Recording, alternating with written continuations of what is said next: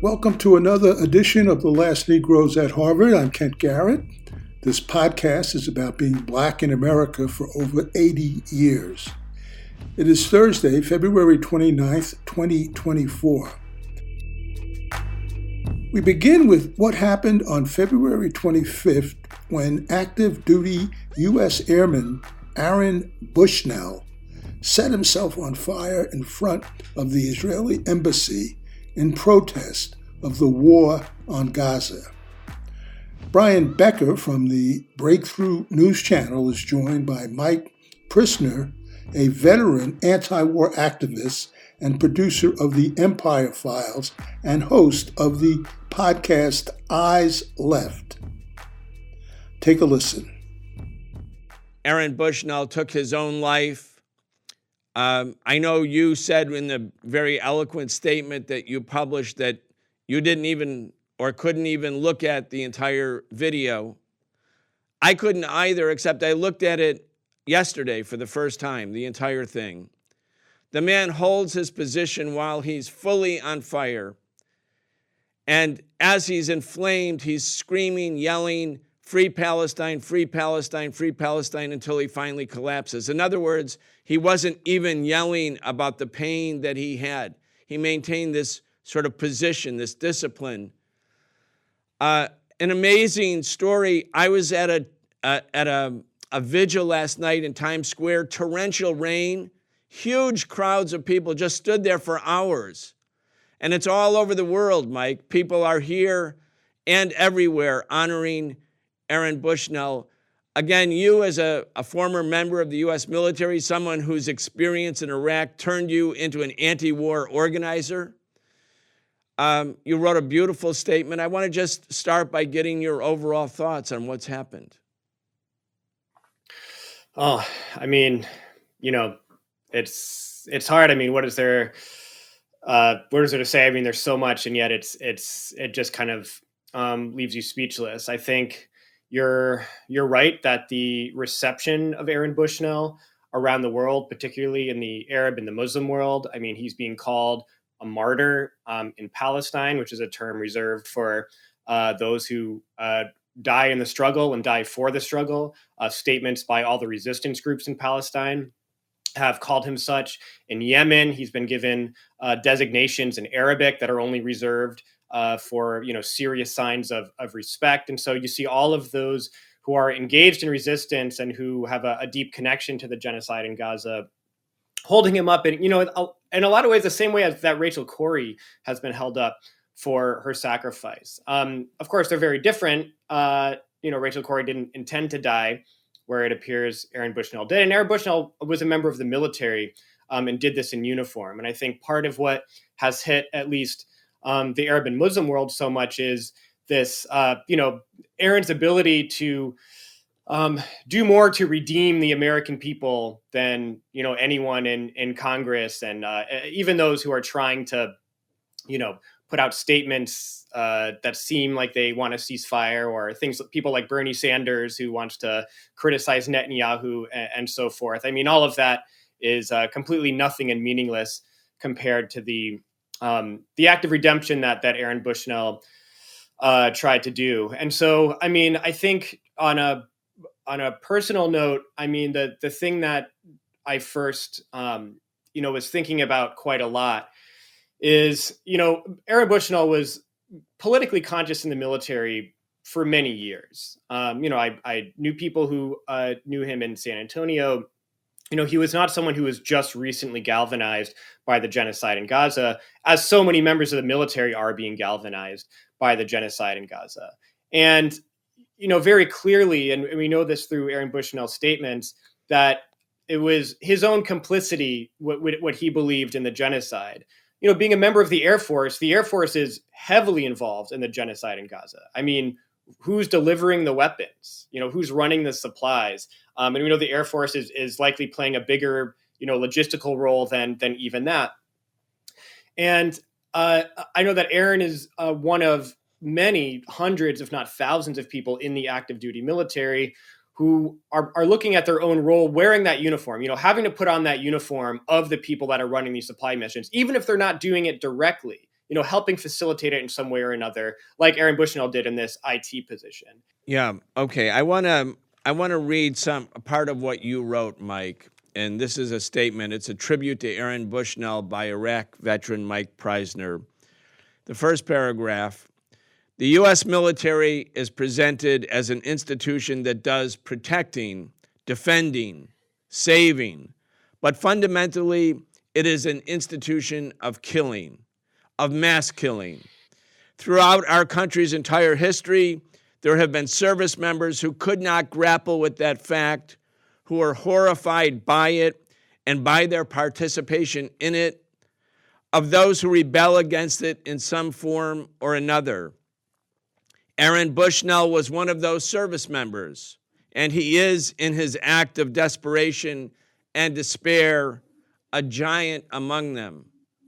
I want people who are new to anti war activism, maybe people who are younger, to realize that this act by Aaron is part of a tradition that exists of resistance inside the U.S. Armed Forces that the US military, like, like a factory, is a class organization. It has a bourgeoisie, it has capitalists, and it has workers. And the workers are necessary to do the killing, to be sent, to kill people they don't know, or to be killed.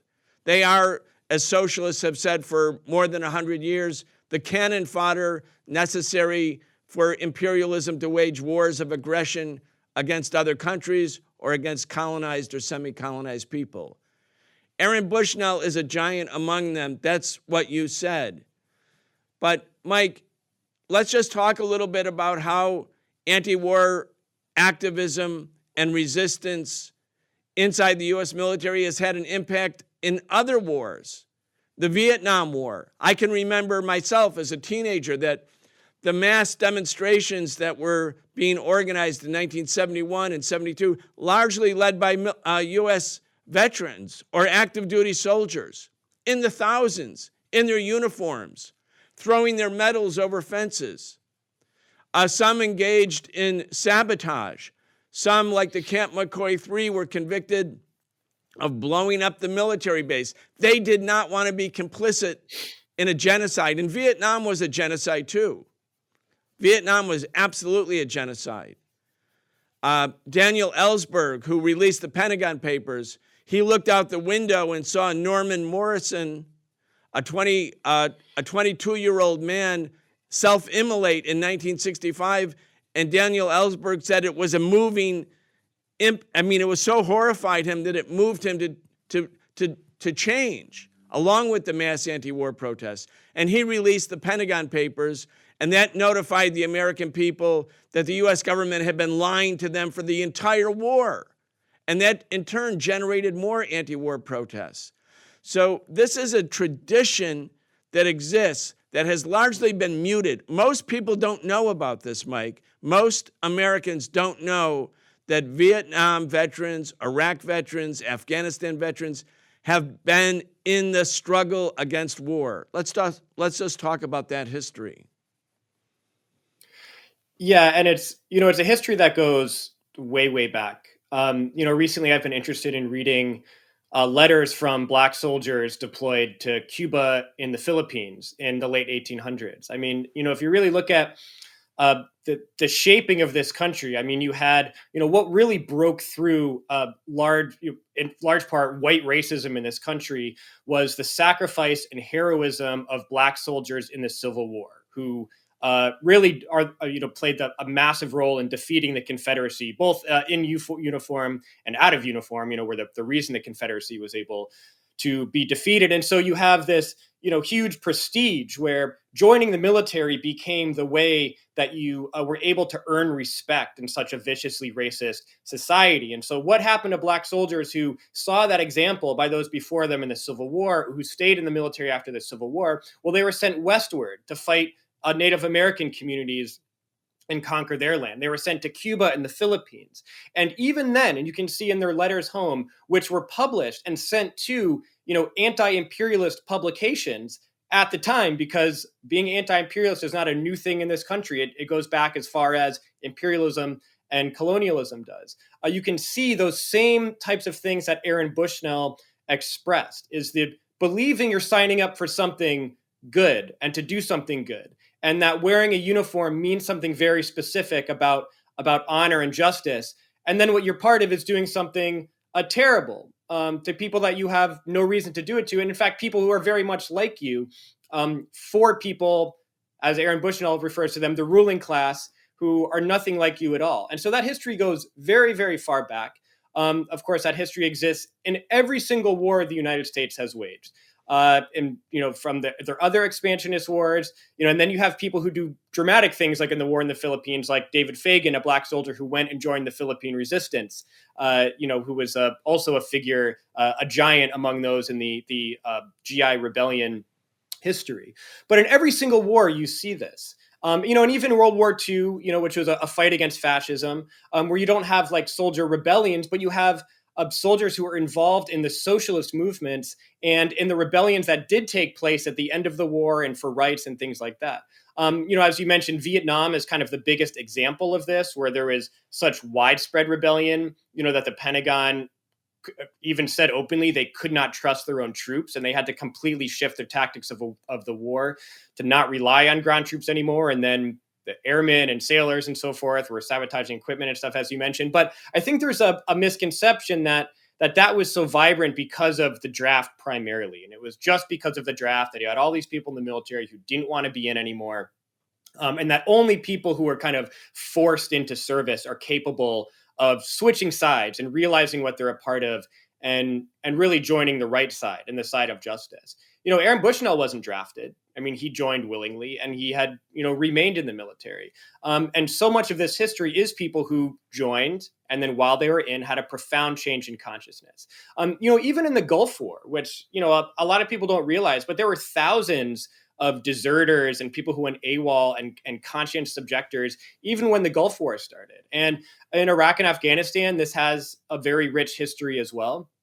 Um, of course, you have others who made very big sacrifices. Daniel Hale, who's in prison right now, um, knew he would go to jail, but wanted to release things to stop the killing of others. Chelsea Manning, of course, went to prison for a long time, was a, a principal reason the U.S. couldn't continue its war in Iraq. And so I, I think the important thing is that while you do have these kind of giants of history in the, the history of GI rebellion and resistance, there are thousands more who are just unseen, who are in the past throughout the wars we've been in, and right now, um, active duty people who are joining the demonstrations um, and and taking part in the struggle in some form, uh, some form or another. And that's that's largely a hidden history in the United States, but it's one that has always existed, and I think speaks to the real potential of you know Aaron Bushnell's action, perhaps uh, sparking more of that and inspiring more of that within the ranks. And that is specifically what was asked to the uh, Pentagon press secretary recently about does this action, are you worried that this indicates there's larger discontent among the active duty ranks? They didn't answer that question, of course, because they know it's true. Well, let's. We have a clip uh, from that press presser with the with the uh, member of the U.S. military, one of the spokespeople. We'll, we'll play it in a second, Mike. Uh, there, and he's asked earlier in the clip, um, does the does the Secretary of Defense know about this? Does the Joint Chiefs know about it? He says, "Oh yes, of course." I mean, they know that this is a potential. The soft underbelly of imperialism is if the workers of the imperialist war machine decide to go on strike, decide to stop fighting, decide to resist, decide to resist illegal orders. You have a right to resist an illegal order. Genocide is illegal. If you're being ordered to do things that are complicit with genocide, you have a legal right to disobey that order. And as people start to understand that and exercise their rights, the right to possibly find a way out through conscientious objector or not to, you, you know the law on that better than I do. But there are many, many ways. I mean, when you go into the U.S. military, you're part of a chain of command. You, you are no longer the same same status as you are as a civilian, but you're still a human being. And there are international laws about war and about war crimes and crimes against humanity, and you are not obliged to participate in them. In fact, you have a legal right to disobey those, those orders. Um, I want to play a clip. I want to play that clip from the from the press conference, and then we'll we'll talk a little bit more about it. But is the secretary concerned that this might indicate that there's a, a deeper issue, maybe the U.S. military being uh, military personnel being concerned about how uh, weapons and support for Israel is being used on civilians in Gaza? Well, look, from a Department of Defense standpoint, since Hamas's brutal attacks on October 7th, we've been focused on the four key areas that the Secretary set out from the onset. That's protecting U.S. forces and citizens in the region, supporting Israel's inherent right to defend itself from terrorist attacks, working closely with Israel to support and secure the release of hostages from Hamas. All right, uh, Mike. Um, you know, it's all there's there's no mention of the mass killing, the mass killing in Gaza, the blowing up of buildings, residential buildings, hospitals, universities. That's not even in the presentation. That's not in the presentation. We have a clip from from Aaron right before he sets himself on fire, and I want to play that clip, and I want to contrast what we just heard from the Pentagon with what Aaron Bushnell said moments before he gave his life to end genocide. Let's listen. I am an active duty member of the United States Air Force, and I will no longer be complicit in genocide. I'm about to engage in an extreme act of protest, but compared to what people have been experiencing in Palestine at the hands of their colonizers, is not extreme at all. This is what our ruling class has decided will be normal.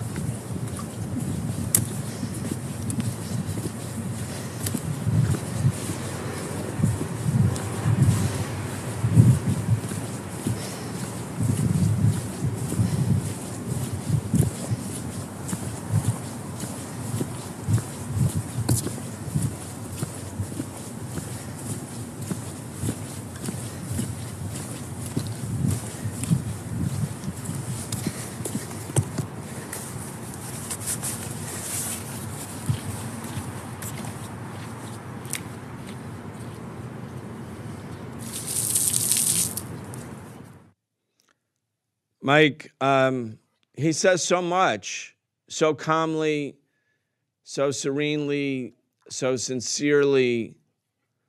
Uh,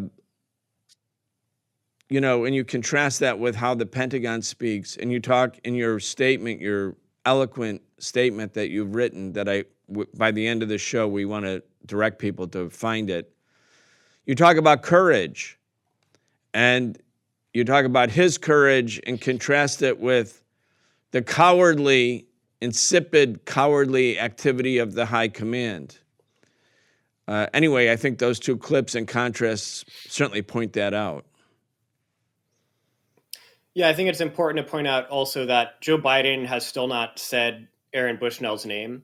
Uh, if you are a service member in the reserves or the National Guard and you're uh, on duty and training and you you drive your Humvee into a ditch and die, uh, Joe Biden will be saying your name that very day uh, and offering a statement of condolences to the family. He's the commander in chief. That's his job. When one of your soldiers, you're the commander of the military, uh, dies, then you you know you acknowledge that uh, and give condolences to the family.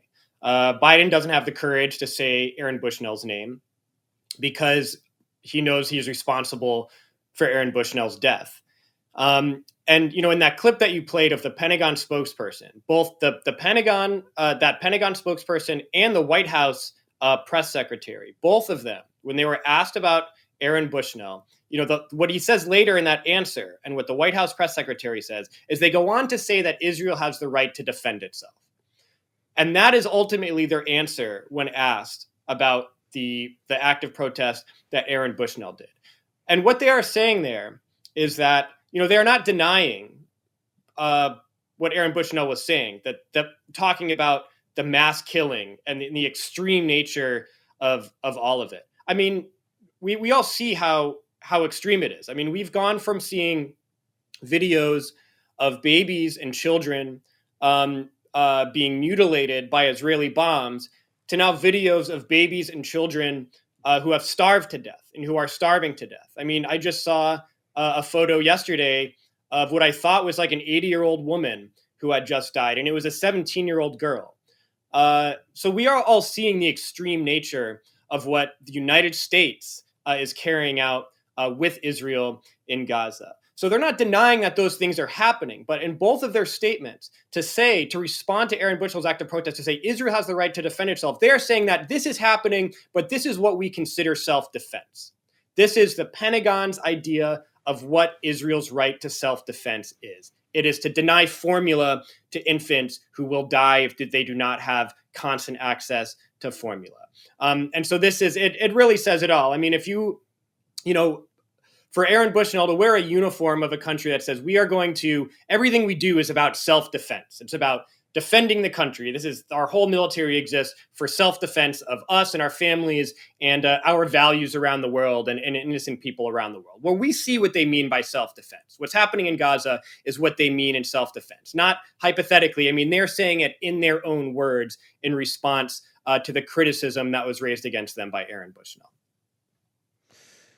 One of the things that I think is very clear about Aaron Bushnell's action, I mean, he he took his life in order to he wasn't simply bearing witness, he was trying to spark additional outrage. He gave his life uh, to move other people to act. And that's happening. So, in that sense, all around the world, people are acting, and most importantly, in the United States people are moved to act. But it's also what he's doing, in addition to being a catalyst, he's also a reflection of what has happened in the last five months. That there has been a sea change, a profound change, a profound shift in consciousness, where the dominant pro Israeli narrative, which has been in place for more than a half a century and dominated American politics, that's been shattered. That dominant narrative has given way to another narrative, which is that the Palestinian people have been victimized, dispossessed from their land, uh, ethnically cleansed, uh, subjected to all kinds of violence repeatedly over and over again, not since October 7th, but on October 6th, on October 5th, on October 4th, and going back to every day since 1948. That, that this other narrative that What's involved here is a quest for freedom, for self determination, for national liberation by a people who have been victimized by imperialism and Zionism. This narrative has now, this new narrative has taken hold. And I think that what, what Aaron, and this is the dialectic of action, consciousness, and movement building.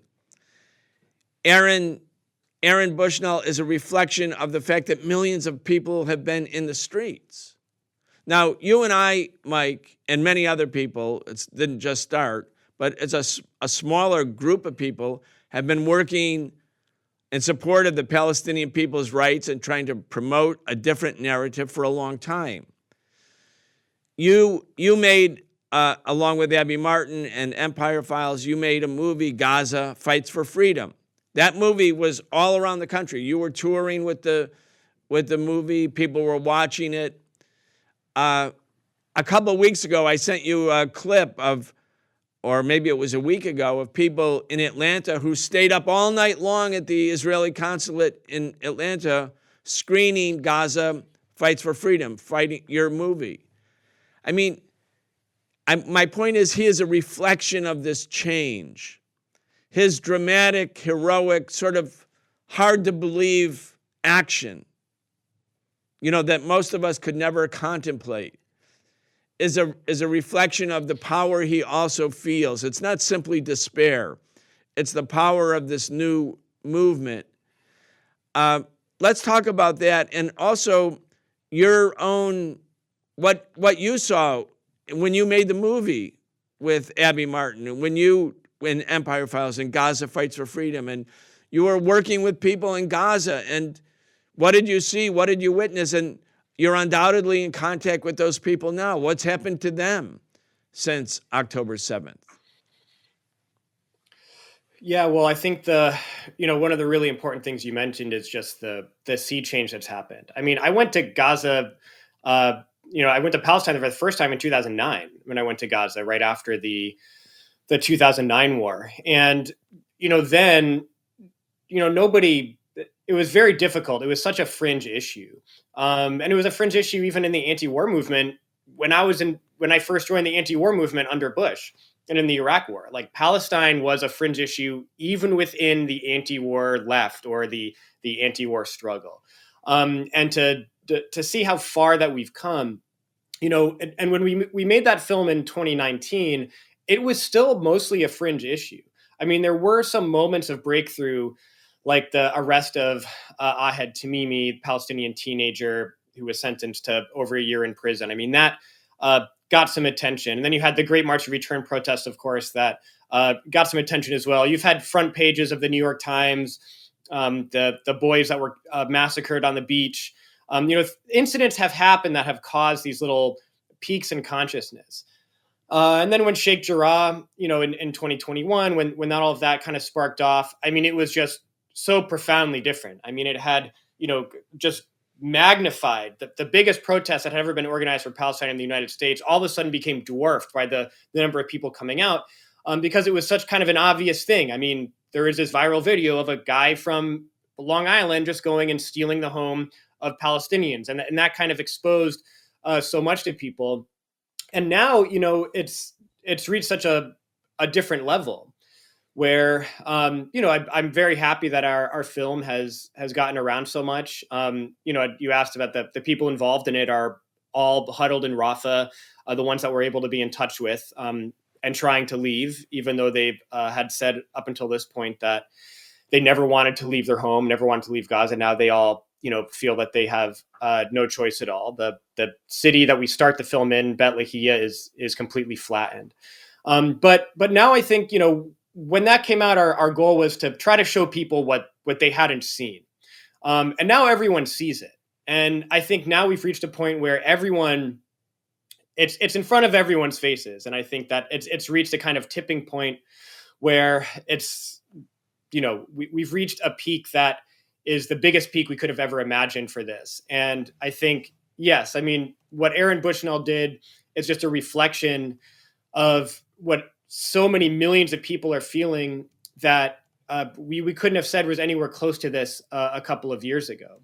And uh, of course, in that sector of people, they're going to be those like Aaron Bushnell who feel who feel it on a, on a different type of level and who feel they need to do something you know personal and dramatic to try to stop it. And, and I think overall, it's not just that there's been like a mass awakening of consciousness into understanding right and wrong that we've been lied to about Israel Palestine our whole lives and, and what the right side is, but a desperation in wanting to stop it.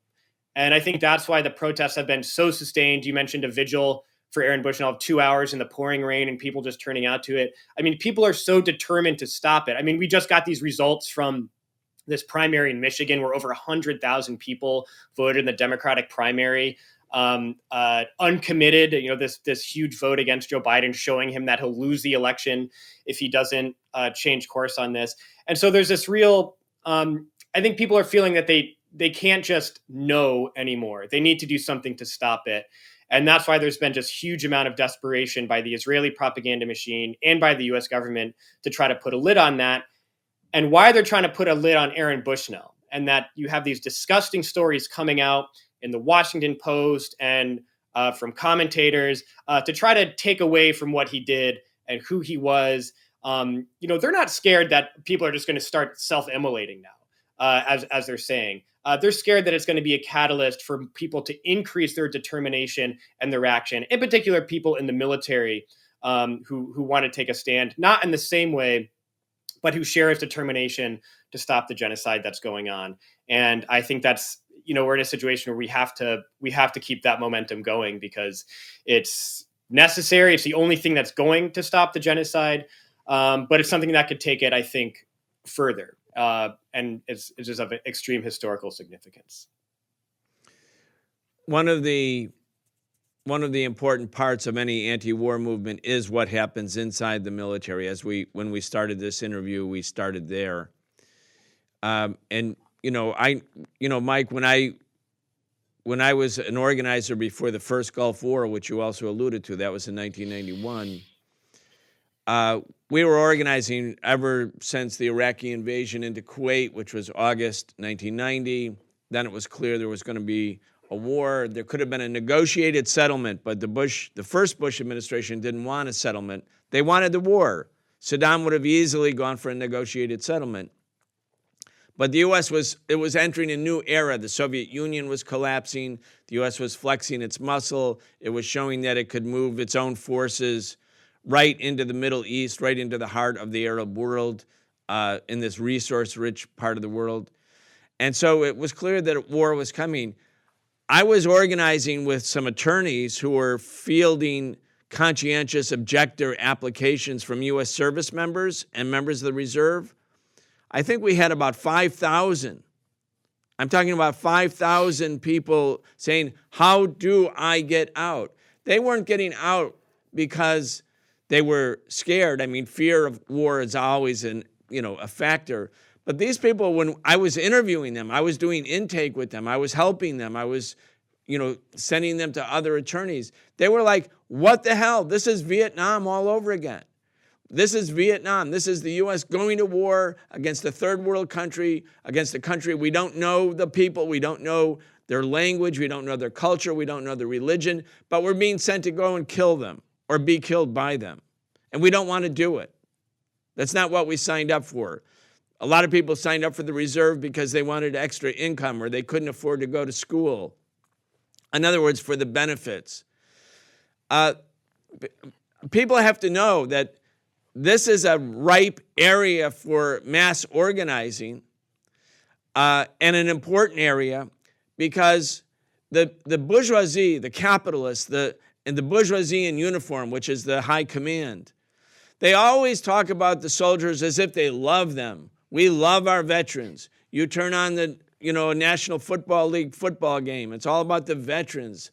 Veterans this, veterans that. And you can see how they we really treat soldiers because they don't care whether they live or die. And if they come back and they're traumatized by war, especially wars of aggression that have no seeming defensive capa- you know, necessity, they don't really help them. The number of people, Mike, I know you've been organizing veterans after your own experience in the Iraq War for, for almost 20 years now. It is 20 years. The number of uh, soldiers, sailors, Marines who have committed suicide, uh, that number is staggering, unlike anything before. Let's just talk about the hypocrisy of the ruling class when it comes to members of the armed forces. And I think it's important for socialists and for progressives to realize that we have to organize uh, and support and welcome into the anti war movement those members of the U.S. Armed Forces who want to defy their orders, want to resist, and are sick and tired of being treated like, like cannon fodder. Yeah, I mean, there's just endless examples of you know how much the the command really cares about its service members through you know there's there's just so much there. I mean, it's it's obvious to anyone who's been in the military. It's just like a, a cliche almost of how just you're, you know, you're treated like property or or less than property.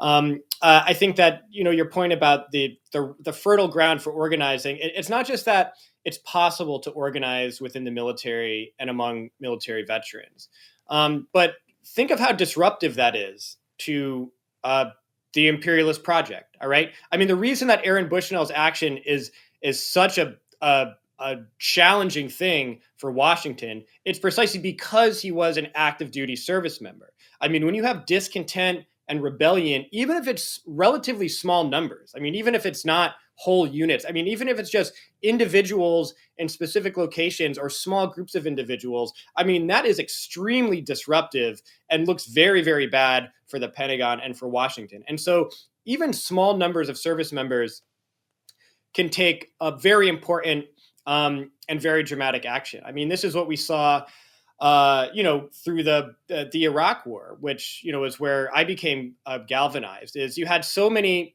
uh, Iraq War veterans, and including people still on the active duty, who were coming back and speaking out and speaking up, and were on cable news and were uh, challenging the narrative of the Bush administration. I mean, that was a disaster for the Bush administration. I mean, you had, I mean, it's a there's an interesting moment early on in the war where Rumsfeld is speaking to a group of soldiers as they're deploying to Iraq, and he gets booed by them um, and has to like kind of calm the crowd down because they were also frustrated uh, with what was happening. I mean, these are moments that really can um, be turning points. And I think there, you know, you mentioned working. Uh, doing intake for conscientious objectors. Uh, I think there's a big misconception here that's important for organizers and for activists to know. Is there's a misconception that that this happens when people are are scared of their own lives, are scared of dying themselves, right? That, oh, I signed up, you know, I, I joined this bad organization to get some college money and some job training. Uh, and, you know, yeah, I'm doing something bad. But once my life is on the line, then, you know, I don't want to be a part of that. Like, that's not what I signed up for. That's not the reason, uh, predominantly, that service members enter into acts of rebellion, whether it's joining protest or whether it's um, becoming conscientious objectors. You know, I just interviewed on on my show, the Eyes Left podcast, uh, one of the, the the leaders of the GI Rights Hotline, who had just and she told me I asked her when the biggest peak is of people calling asking for how to become conscientious objectors, and uh, she said what uh, one of her biggest jumps, like the the time where she was their phones were ringing off the hook uh, is not when people were getting ready to go get killed, but was after the news came out that the U.S. had bombed the Doctors Without Borders hospital in Afghanistan.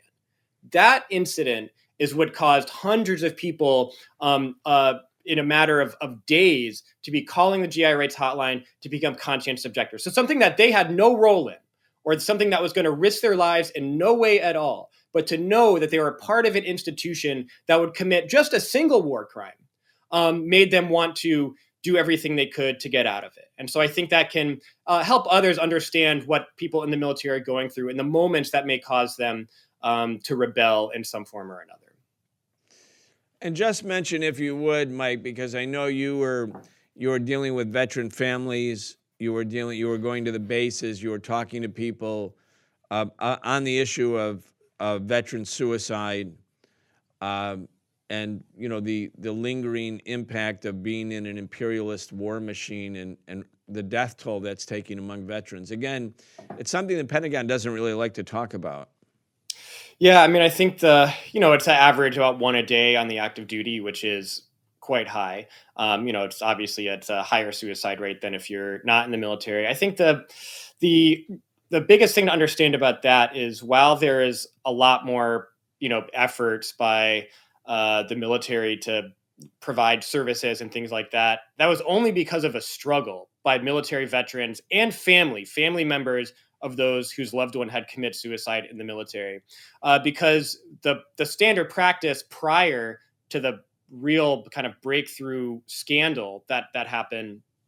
Um, was the fact was the the policy was to just deny treatment um, to say, oh, you're just using this as a way to get out of the military or a way to get out of deployment. And people would just be sent on more and more deployments. You know, I worked, uh, you know, with soldiers at Fort Lewis where, you know, the, the commander of the hospital actually ended up getting fired for this uh, through our, our organizing because basically the orders to the doctors because these are army doctors was do not diagnose anyone with ptsd diagnose them with uh, behavioral problems or something and then keep them deployable to go on to more deployments. And so you know it, that just says everything is that when there were people who were very clearly begging for help trying to get treatment for suicidal ideation the kind of standard policy of the military brass was to just say no, and in some cases punish people for trying to seek that help and accuse them of, of malingering and so forth. And it was only through the organizing of service members and their family um, and the rebelling of them that this changed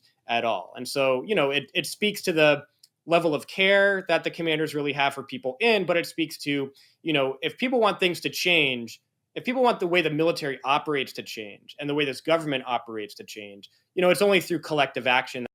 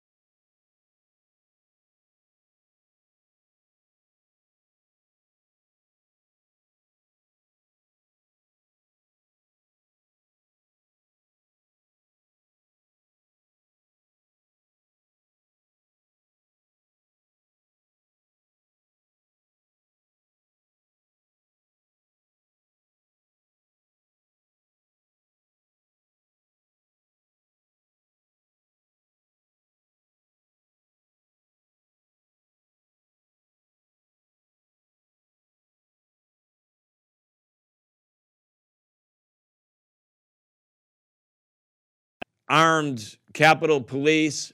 They deployed uh, pepper spray, uh, other so called non lethal weapons. They set up a police line. Uh, in order, we were going there to deliver a letter, and it was led by GI, former GIs. They were led by you and other veterans of the Iraq War and the Afghanistan War, saying no to the surge, opposing the war. And so uh, you know, the demonstration was pretty brutally suppressed. Hundreds of people were arrested. Very different from the treatment on January 6, 2001.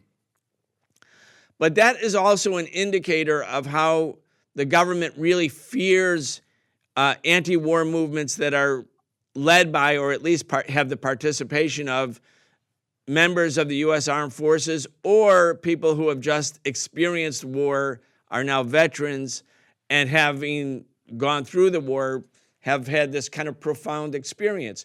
You yourself, when you joined the military, you weren't conscripted. It was you joined because you thought the US military was doing a good thing or something for good. You had a certain idealism about the military. It was the experience itself, your own experience.